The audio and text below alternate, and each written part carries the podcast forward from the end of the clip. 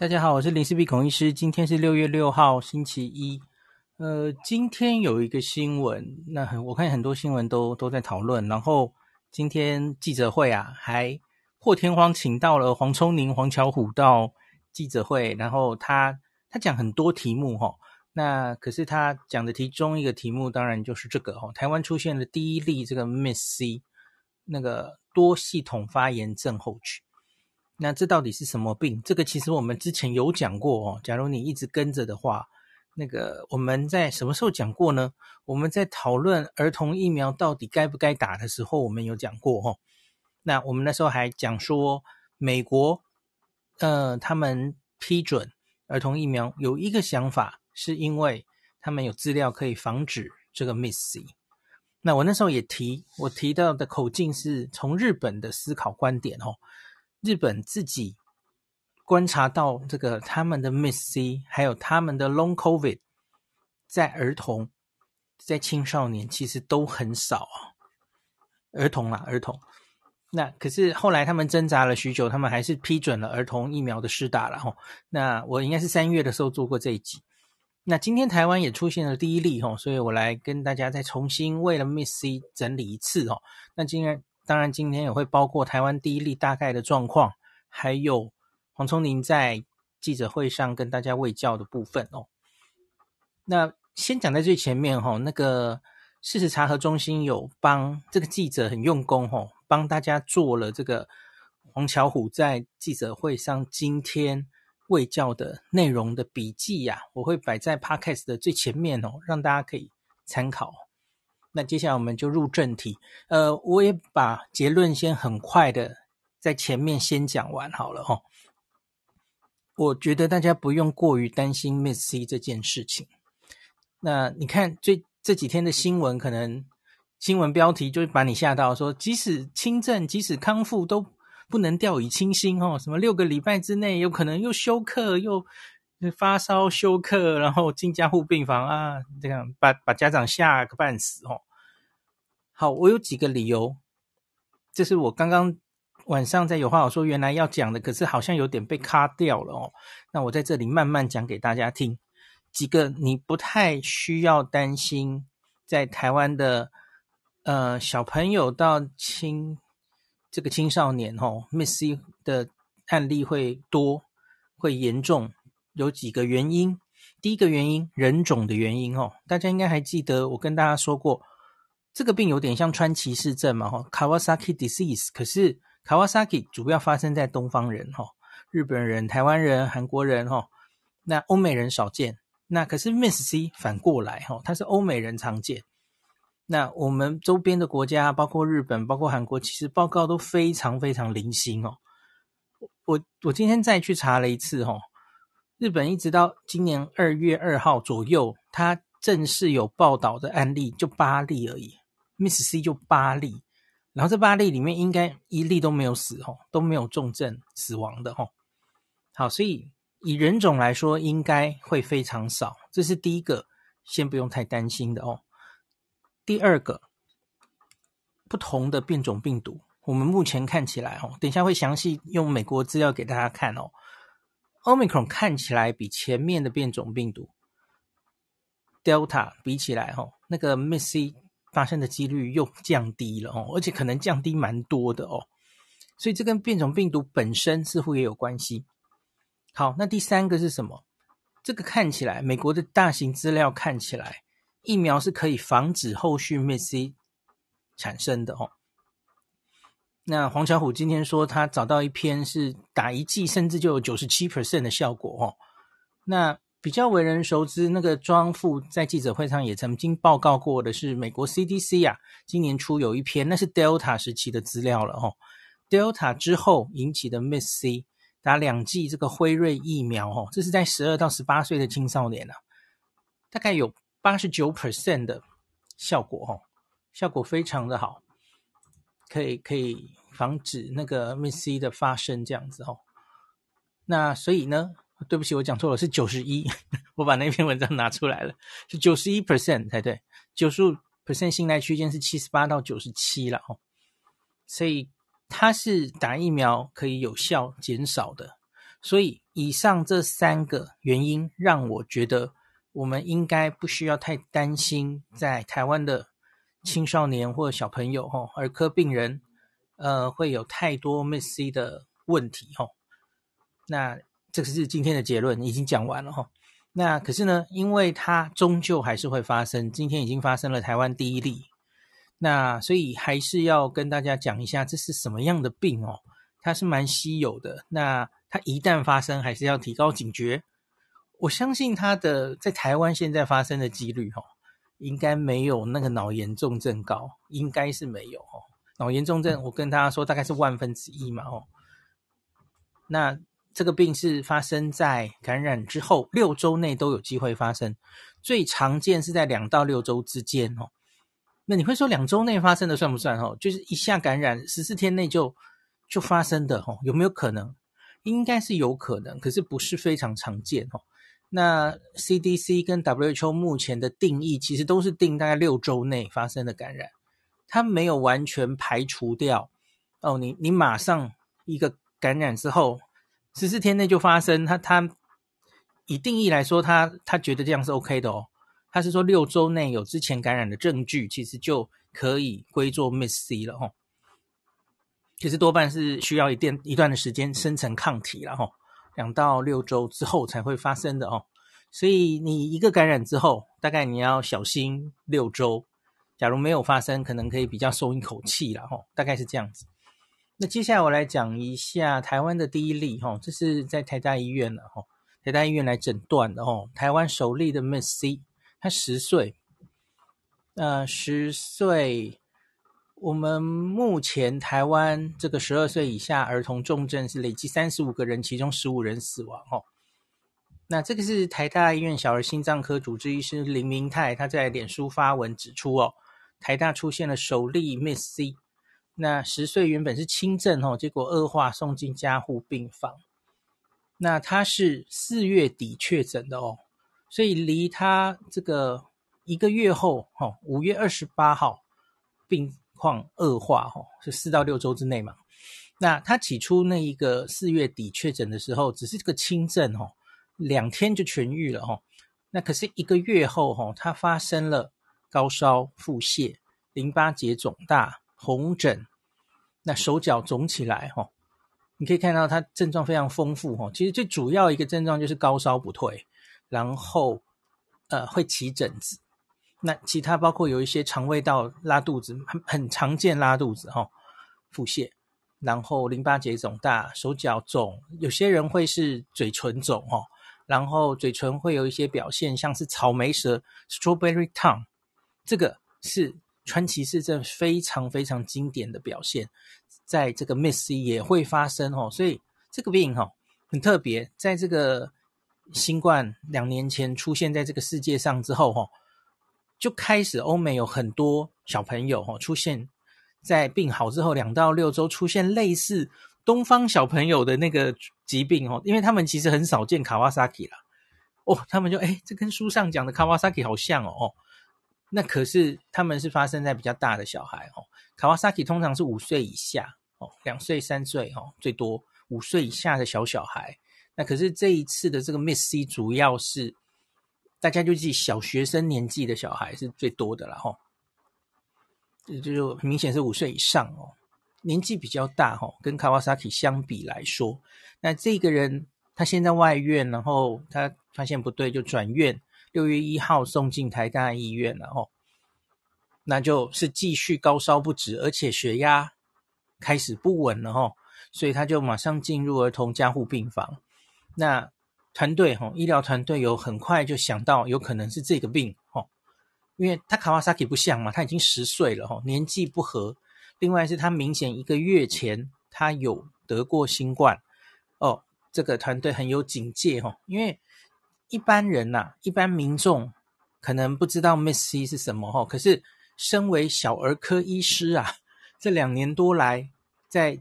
你只要有念书念 paper，你都会看到国外这是一个非常热烈讨论的议题呀、啊。所以整天看到国外哈，像林医师就说，他们每次这个这两年开会都说我们台湾哦，那保护很好啊，或者怎么样，我们都没看过 Miss C 啊。他说这里我们一个病人都没看过啊。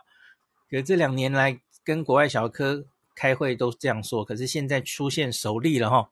那林医师就说是要打仗的时候了哈，因为他他在想，你看最近一两个月哈，那么多人确诊，所以这些人确诊的六周之内，他当然都有机会产生 Miss C 呀哈。所以林医师说要打仗的时候是指这个意思了哈。虽然疫情高峰过去，可是你其实六周之内，小朋友们可能都要小心会不会出现这个病了哈。好，那这个病怎么治疗呢？哦，他是给他强心剂，把血压拉起来，然后有用类固醇跟免疫球蛋白。你会说，哎，怎么又是这两个药？哈，跟我们的脑炎重症有点像。对，因为目前看起来就是都有一点像是它的致病机转，就是有一点像这个我们的免疫系统被过分激活。其实川崎氏症还有这个 MIS-C 目前的致病机转，其实都还是莫衷一是。哈，有有各种说法。大家不是很确定了哦，可是比较确定的是，川崎氏症用免疫球蛋白是可以很明显改善它的预后的哦。那 Miss C 其实还，因为它其实研究不好做了哈，它其实在国外也是不是很常见的病。虽然你看全美国这两年多来说是说有八千多人然后，可是你这八千多人要如何一起做研究？它散布在全美国哦，八千多。其实不是非常多哦，你要做一个非常大型的研究，其实很困难哦。所以直到目前为止还不是非常确定啦。可是大概免疫球蛋白跟类固醇可能是有效的啦哦。所以我们这一例小朋友也是有用哦。那他说一直奋战到这一个端午连假才终于比较稳定啊。哦，那可以转出加护病房，六月五号转出来哦。那林明泰医师就指出，这是台湾。他说是台大，应该也是台湾第一例了哈。这个多系统发炎症候群的个案啊，他说，所以他平时才会这个苦口婆心劝说家长快带孩子打新冠疫苗哦，因为这个疫苗不光能预防重症，也能预防合并高烧跟休克的 MIS-C 哦。如今端午连假才和加护病房已经感染科的同事将这个十岁小朋友救回来哦。他说：“真的不希望再出现第二个了哦。”好，这就是林医师今天描述的啊案例本身哦。那针对这个林孔长庚，就是吴昌腾医师也在脸书发文表示啊，这个 Miss C 症候群是很罕见的啊。这个数字我想应该是美国的了哦。每十万名确诊的 COVID-19 啊 B.C. 的发病率啊，不同变种病毒不一样啊。Alpha 的时候五十四点五，Delta 四十九点二，Omicron 就降到三点八，吼，降非常低哈。就是我刚刚跟大家讲的，吼，这跟变变种病毒本身特性可能也有关系，哈，它已经降到十分之以下了，哦。那你会说还会不会有别的原因？我觉得可能有，可能有，就是之前已经自然感染过的人，那现在再遇到 Omicron，它不太发生 MISC。我觉得可能是这样。那之前打过疫苗的人大概也有用哦，他再遇到就不太发生 MIS-C，感觉有这种趋势哈。我今天下午跟黄巧虎讨论，他在他在那个指挥中心上阵前，我们有讨论一下哦。对，所以好像有这种感觉，不一定是完全是 Omicron 本身就是一个完全弱化的病毒，所以它产生 MIS-C 的几率也低，可能不是只是这样的原因啊哦。那可是呢，由于它一旦发生呐、啊，它的并发症高，它的死亡率可以到大概一到两 percent 哦，吼，大概不同研究不一样啊，可是也许就是一 percent 上下哦，每一百个有一个不幸死亡，所以其实还是蛮严重的一个并发症哦。那另外一个是会令人担心的，就是我们知道川崎氏症有一个最严重的后遗症是它会。因为它是一个血管炎啦，那它会影响全身的血管，那它特别会影响到我们心脏的冠状动脉。那冠状动脉的异常吼，那在这个 MIS-C 其实各个研究也不一样吼，有些研究可以高达十到五十 percent 呢。那我也看过有一些研究比较低了吼，这这里可能不不太一定了吼。我我看过一些日本的研究，日本好像没有那么高了吼。那可是，在欧美有一些会看到冠状动脉异常。那冠状异脉异常其实有两种哦，一直就是你在超音波之下，你会看到它的冠状动脉有一点扩大哦，dilatation 有点扩大。那这种不一定要太紧张了吼。那可是比较麻烦的是，假如它变成了扩大太严重，变成了动脉瘤啊，哇，那就非常严重，那可会。是一个严重的后后遗症哦，可能会因此而死亡的哦。那在那些看到这个冠状异动脉异常的比例，多半是看到扩张而已啦，吼，还没有到动脉瘤的程度。那可是这里其实就是因为它案例少，所以其实后这个后续的研究，呃，其实还不是非常的确认了吼。好，那吴医师继续有整理他的临床表现吼。他说，他们的表现主要就是发烧，哈，百分之百几乎都有发烧，而且是烧很高哦，烧到三十九度到三十九点五度。那他会合并有多系统发炎的症状。那平均发生时点是在他新冠感染后的两到六周哦。呃，吴医师写二点六周，他是不是写错了？应该是两到六周吧？哈。那临床症状包含什么呢？它可以有各种系统。第一个是肠胃道系统，肠胃道系统是最常见的哦，发生几率最常见哦，呕吐、腹痛、腹泻。它之所以会各系统，就是因为它是基本上机制可能比较类似一个血管炎吧哦，然后它就支配每一个呃系统的血管有发炎，然后那个系统就会出症状这样子哦。那另外是皮肤黏膜的症状，包括我刚刚有说过的嘛，哦，皮疹。那有可能是眼睛会红红的哈，非化脓性的结膜炎哈，看他眼睛红红，然后手足肢体肿胀。那另外我刚刚说的草莓舌，然后嘴唇会肿，其实也都是哈皮肤黏膜系统的临床症状哈。那第三个是心血管系统，就是心肌功能可能会异常，出现心衰竭了哈。然后刚刚说过的冠状动脉异常。那另外也会有神经学异常、凝血功能异常、呼吸症状等等哦，甚至有三分之一的儿童可能会有血压低的状况哦。那最后一句他是说，疫苗接种是最重要的保护方式之一。好，那我们回头来看一下今天记者会上那个黄医师是怎么解释这个 MIS-C 哦。啊，MIS-C 在这个指挥中心给他翻译孩童多系统炎症症候群。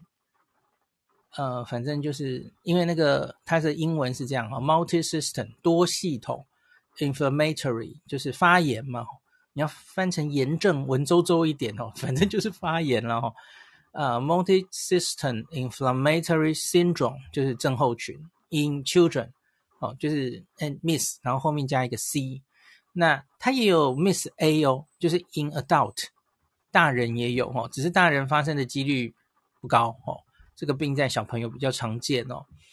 那既然是 C，那就是小儿科的范围了哈。它发生的年龄介于零到十九岁，那可是其中最多的哈是六到十二岁。总之我刚刚说的嘛，小学小学这个年龄层哦是最常见的。那你往上往下，其实也都有案例了哦。可是小学是最多的哦。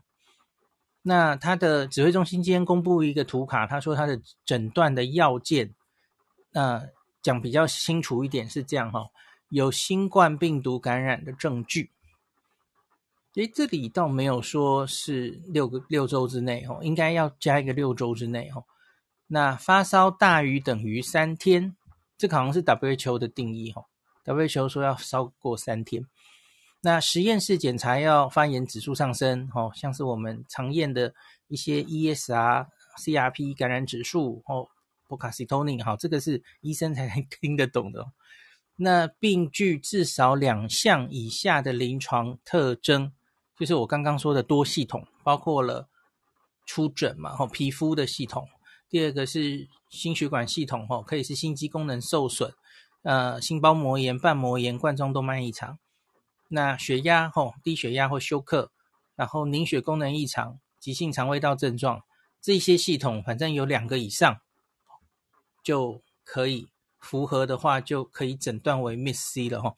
那当然，你可能需要排除，因为你看哦，这里面有发烧，又有血压低，又有疹子哈，所以其他可能导致类似临床表现的感染，当然要排除哦。你一个细菌感染，其实也可以高烧，然后血压不稳哈。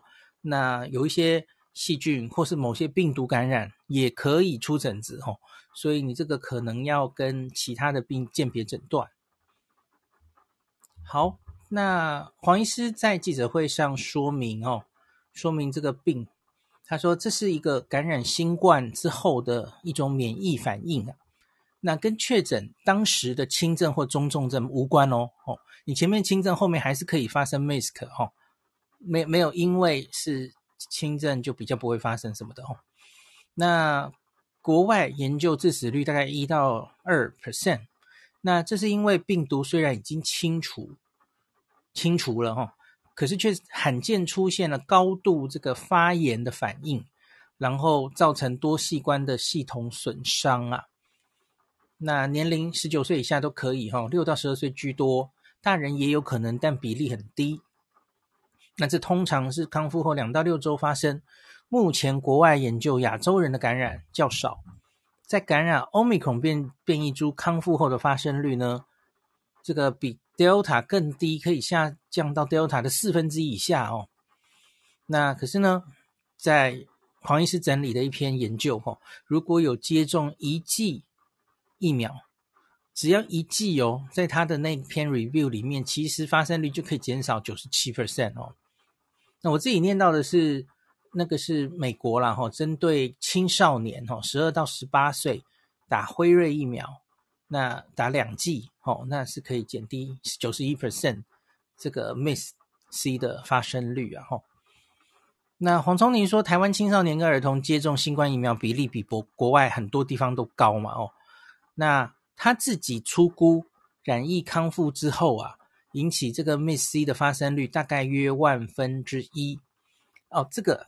这个其实黄瑽宁在今天演讲之前，他他有他有跟我讨论，他他说他这个他觉得这个发生率很难定出来，嗯，因为其实目前很多资料就差距很大了哦，有些会估到十万分之几哦，那有些估高，有些估低哦，那可是你知道这其实不是很好估，因为你要看那个到底是哪一种变种病毒，然后。呃，有没有打疫苗的族群啊？自然感染比例有多高？呃，这其实都可能有有关系的吼。然后，当然你也要看这个，因为你在在算的是发生率嘛，所以案例本身可能好诊断，分子没有问题。可是每个国家的分母不一样吧？吼，就是如同我们最近在算致死率的时候，很多问题就是分母可能有黑数，每个国家不一样嘛，吼。那所以到底发生率是多高多低，难说哈。那黄医师他其实记者会上是说，以最悲观的估计，他大概觉得大概最高就是万分之一哦，他是这个意思哦，他的万分之一是这个意思。其实我们都觉得应该会比这个数字更低才对了哈。可能是因为我刚刚有说过几个因素嘛哈，人种的因素，我们已经大量施打疫苗后的因素，好，然后。现在已经是 Omicron 时代的因素哈，加进这三个因素，我相信台湾小朋友、台湾青少年发生这个 MIS-C 的发生率应该会远低于万分之一了。那大家想想看，我们现在已经全台湾已经超过两百万人确诊嘛，吼，那在这个整个儿科族群大概占二十 percent 嘛，吼，就是二十岁以下、十九岁以下，大概占二十 percent 嘛。所以大概已经这个四十万人确诊了哦，可是我们目前只看到一例啊，这个应该不容易被忽略的哦。你看高烧不退，然后起疹子，然后有些人甚至还会啊、血压不稳哦，需要进加护病房，这个病很难漏掉的哦。那可是你看，我们目前也许大概已经可能还不止四十万，对不对？不止四十万的人已经确诊了哦，你还有一些黑数没有确诊，可是我们到现在才看到一例哦，所以我觉得大家真的不需要过度担心哦。那我们还是要今天需要这一集，然后我们还是要认识所谓 Miss C 的各种症状，这样子哈。好，那这个大概已经讲完了，那我补充一下美国的资料好了哈。我今天在有话说原本要讲的，就美国其实有一张哈，就是他们有一个网页是专门追踪 MIS-C 发生率的。这个美香老师前前几周有秀给大家看哈，因为美香老师最近都在追踪，他要提醒大家，就是每一个变种病毒，其实它后续发生长新冠。或是它发生 MIS-C 的几率看起来都不太一样哦，看起来 Omicron 都会比较少一点了哦。那可是我们不能漏掉，就是美国跟我们的情形可能会不一样嘛。你们知道美国前面他们已经自然感染过，可能还不止一次哦，Delta 跟 Omicron 都得过哦。所以这群可能有绝大多数的孩子他都得过 Delta 的这一个母群体。他再去得奥密克戎，结果他产生 MIS-C 的几率低哦。给别的地方到底是不是这样哦？这个其实难说了哦。可是我觉得我们主要是人种的关系了哈，因为大家想一下，这个华人到处都是嘛哈。那可是，在前面这两年，其实也没有看到多少华人被通报 Miss C 的状况哦，发生率就是比较低哈。所以这个应该是人种上有差别，这是可以确定的了哈。那我今天有去捞一下哈，美国那个网页上啊，目前台面上确诊的 Miss C 哈，有八千五百二十五例，那其中有一点多 percent 死亡，没错，就是刚刚说的那个死亡率大概是一到两 percent 然后，那美国目前这个青少年就是儿科病人总共确诊多少人呢？两年多来总计一千三百三十六万人。那这样子，我给他除一下哈，分子分母除一下，在美国，我我先不管哪一种变种病毒了哈的话，平均起来这个发生率是万分之六点四哈，其实就大概这个范围了哈。好，那我再跟大家讲日本了哈，日本我我在一月上一次三月跟大家整理的时候，是日本在后老省的那个讨论会哈，呃，有请一个儿科的教授。来来演讲，他那时候在他一月的时候的投影片上，他是说日本到那一个时点只有报道十一例的 MIS MIS-C，然后全部都存活下来，哈，都没事，哈，都没有死亡的。那我今天再找了一下，哈，我还是找不太到，因为我我其实很想知道，因为这一几个月就是日本是 Omicron。扫过去嘛，吼，又增加了一堆案例啊，非常非常多案例啊。那会不会在这一波奥密克戎之下，吼，随着案例这么多，结果日本的 miss C 也开始增加呢？以我的能力，我暂时没有找到，吼，我找英文、找日文，我我好像都没看到，哦。我不知道他们会不会是还没发表，我觉得不太，呵呵，动作再慢也应该。哈哈，假如有哦，忽然出现了一狗票的 miss C，不是应该要赶快发表一下吗？吼，你不写英文也写一下日文嘛？吼，可是我我个人没有找到了吼，所以假如大家有找到的话，欢迎赶快丢给我吼。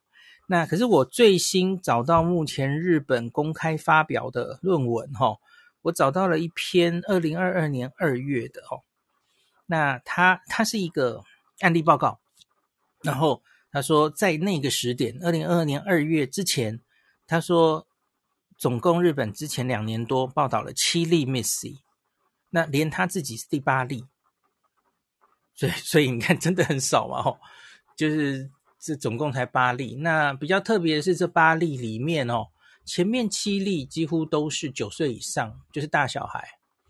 那可是他自己报的这一例啊，只有四岁哦，所以一开始。他是符合卡瓦萨基，就是川崎氏症的年龄的哦。那可是他就有描述一些状况，说觉得这一例的诊断是会比较像是 MIS-C 哈，新冠感染之后的哈，而而不是像川崎氏症哈。他报道一例这样子的有趣的案例这样子哈。所以我我找到最新的英文文献是，就是二月这一篇，日本只有报八例这样子哈。那这八例他没有提到到底后续怎么样哈。我想应该是没有死亡的，因为死亡日本儿童啦，哈，到目前为止其实死亡也就六例而已啊，这两年多来。好，所以这个就是日本的状况，跟大家讲一下哦，就是发生还是真的是凤毛麟角啊。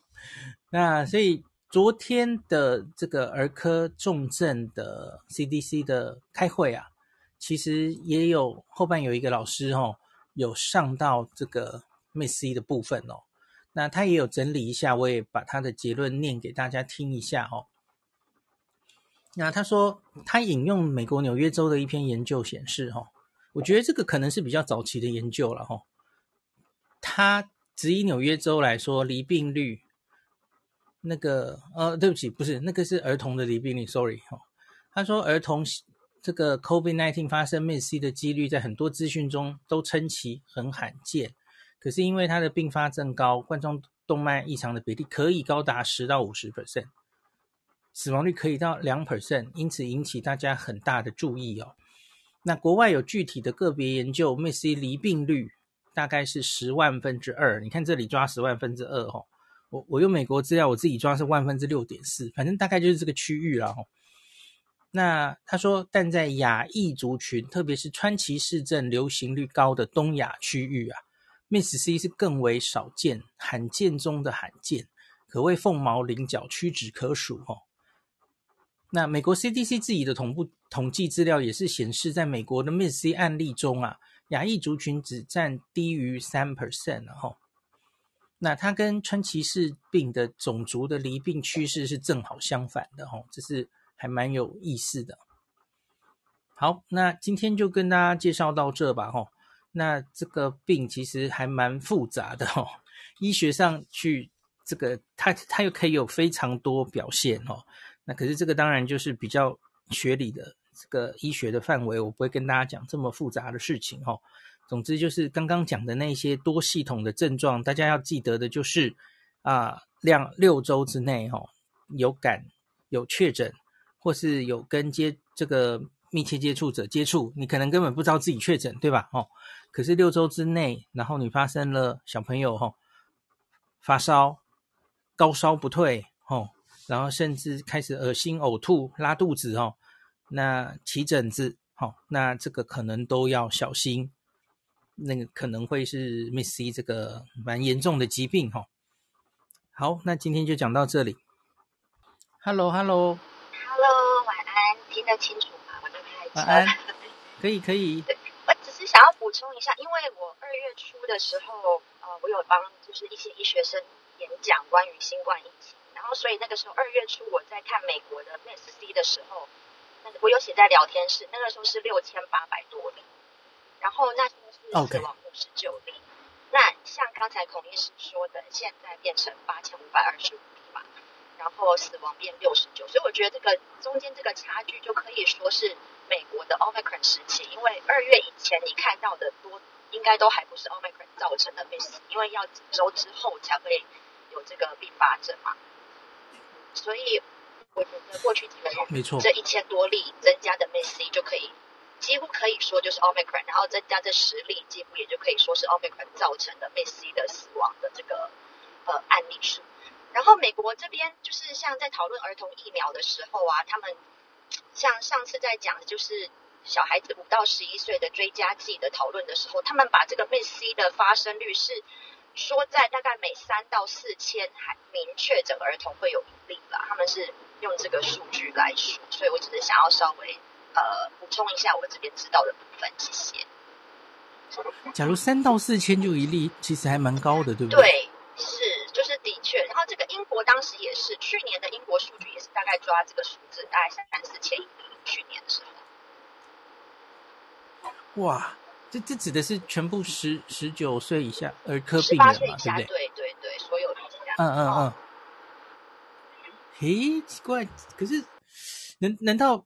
你看，比方说，美国目前是确诊到八千多例嘛？哦，那可是想起来只觉得分母应该是低估才对嘛？哦，可是为什么会他们会觉得是三千多例可能就会有一例？他他指的是 MIS-C 本身是不是会 under diagnosis？它会有轻症形态的 MIS-C 吗？通常 MIS-C 几乎都要住院的，九成以上都都一定要住院，然后严重嘛，哈，六到七成是需要到加护所以是一个蛮蛮严重的一个并发症。所以我不太知道，而且这边美国的确诊母数绝对是低估的，因为你看，像我儿子确诊，我们是在家绝对低估，快快筛的，我们也没有去通报啊，都完全很多都是用自己自居家快筛就确诊，就这样而已啊。对，所以我不是很。呃，李燕提，可是你提的 point 很棒，就是因为你二月追踪，因为它需要时间嘛，对不对？你二月追踪六千八，所以至少我们知道有接近两千例，至少是奥密克戎造成的。我觉得可以这样说，然后有十例的、嗯、多的这十例死亡，应该也可以说是奥密克戎。OK OK。然后最多是发生在，也是像刚刚涂医师说，五到十一岁。然后在美国，它的族群最多，因为可能白人比较多，所以最最高发生在白人，然后来是 actually 是黑人，然后来是呃拉丁美裔的，然后再后来亚裔好像排在第五吧，我记得。对。对对。好，感谢感谢吴医师的补充。嗯，总之我我今天就在准备的时候念 Miss C 这个病，我就觉得它真是个神秘的疾病。然后很多资料其实都还莫衷一是哈、哦。感谢您收听今天的林氏璧孔医师的新冠病毒讨论会。如果你觉得这个节目对你有帮助，喜欢的话，欢迎你推荐给你身边的朋友，或是在 Apple Podcast 上面留下评价，后也可以留言哦，五星好像每天都可以留哦。希望大家当我的种子教师，推广正确的新冠卫教，以科学防疫，不要只以恐惧防疫。行有余力的话，欢迎您赞助林氏璧孔医师喝杯咖啡，让我可以在这个纷乱的时代继续分享知识，努力做正确的新冠相关卫教。如果你想看到更多孔医师分享的新冠疫情相关资讯，或是林氏必发的日本旅游资讯，欢迎你加入脸书上的日本自助旅游中毒者粉丝专业。那或是我也有 LINE 的官方账号，或是 Telegram。那这一些连接都在 Pocket 前面的我的电子名片里面，可以在一个页面就看到我所有的发声管道，都欢迎您加入。那我们就下一集再见喽。